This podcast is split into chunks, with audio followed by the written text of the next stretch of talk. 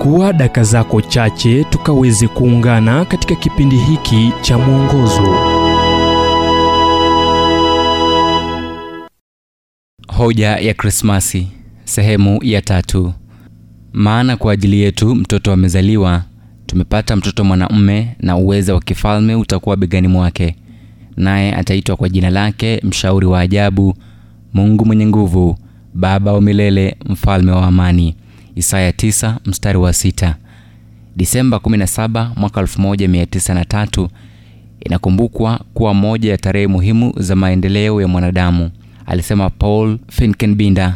Akaendelea, katika tarehe hii Orville na Wilbur Wright walifaulu kupaa kwa ndege waliounda kwa sekunde 59 wakisafiri umbali wa futi 852 kwa mwendo wa takribani maili 6.8 kwa saa.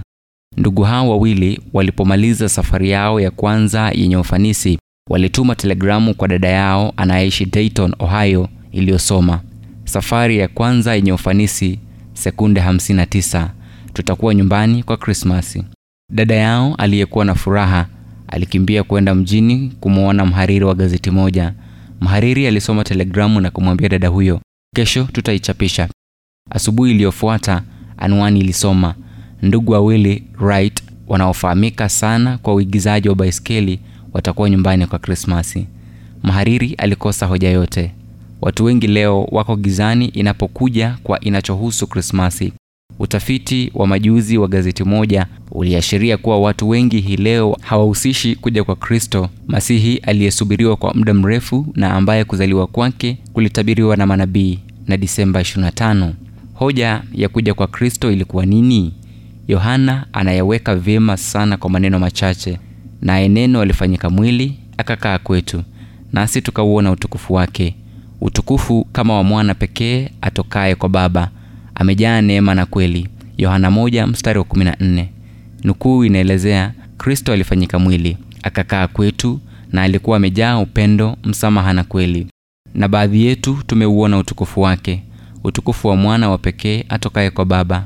Je, unamkumbuka mhariri wa gazeti aliyekosa hoja yote? Wilbur na Orville Wright walipofanya safari yao ya kwanza angani. Hakikisha unapata hoja ya kuja kwake. Ni ukweli ulio muhimu zaidi ulimwenguni. Ujumbe huu umetafsiriwa kutoka kitabu kwa jina Strength for Today and Bright Hope for Tomorrow kilichoandikwa naye Dr. Harold Sala wa Guidelines International na kuletwa kwako nami Ibrahim Adolwa. Iwapo ujumbe huu umekuwa wa baraka kwako, basi tafadhali tujulisha kupitia nambari 0722331412. Kumbuka ni 0722 331 412.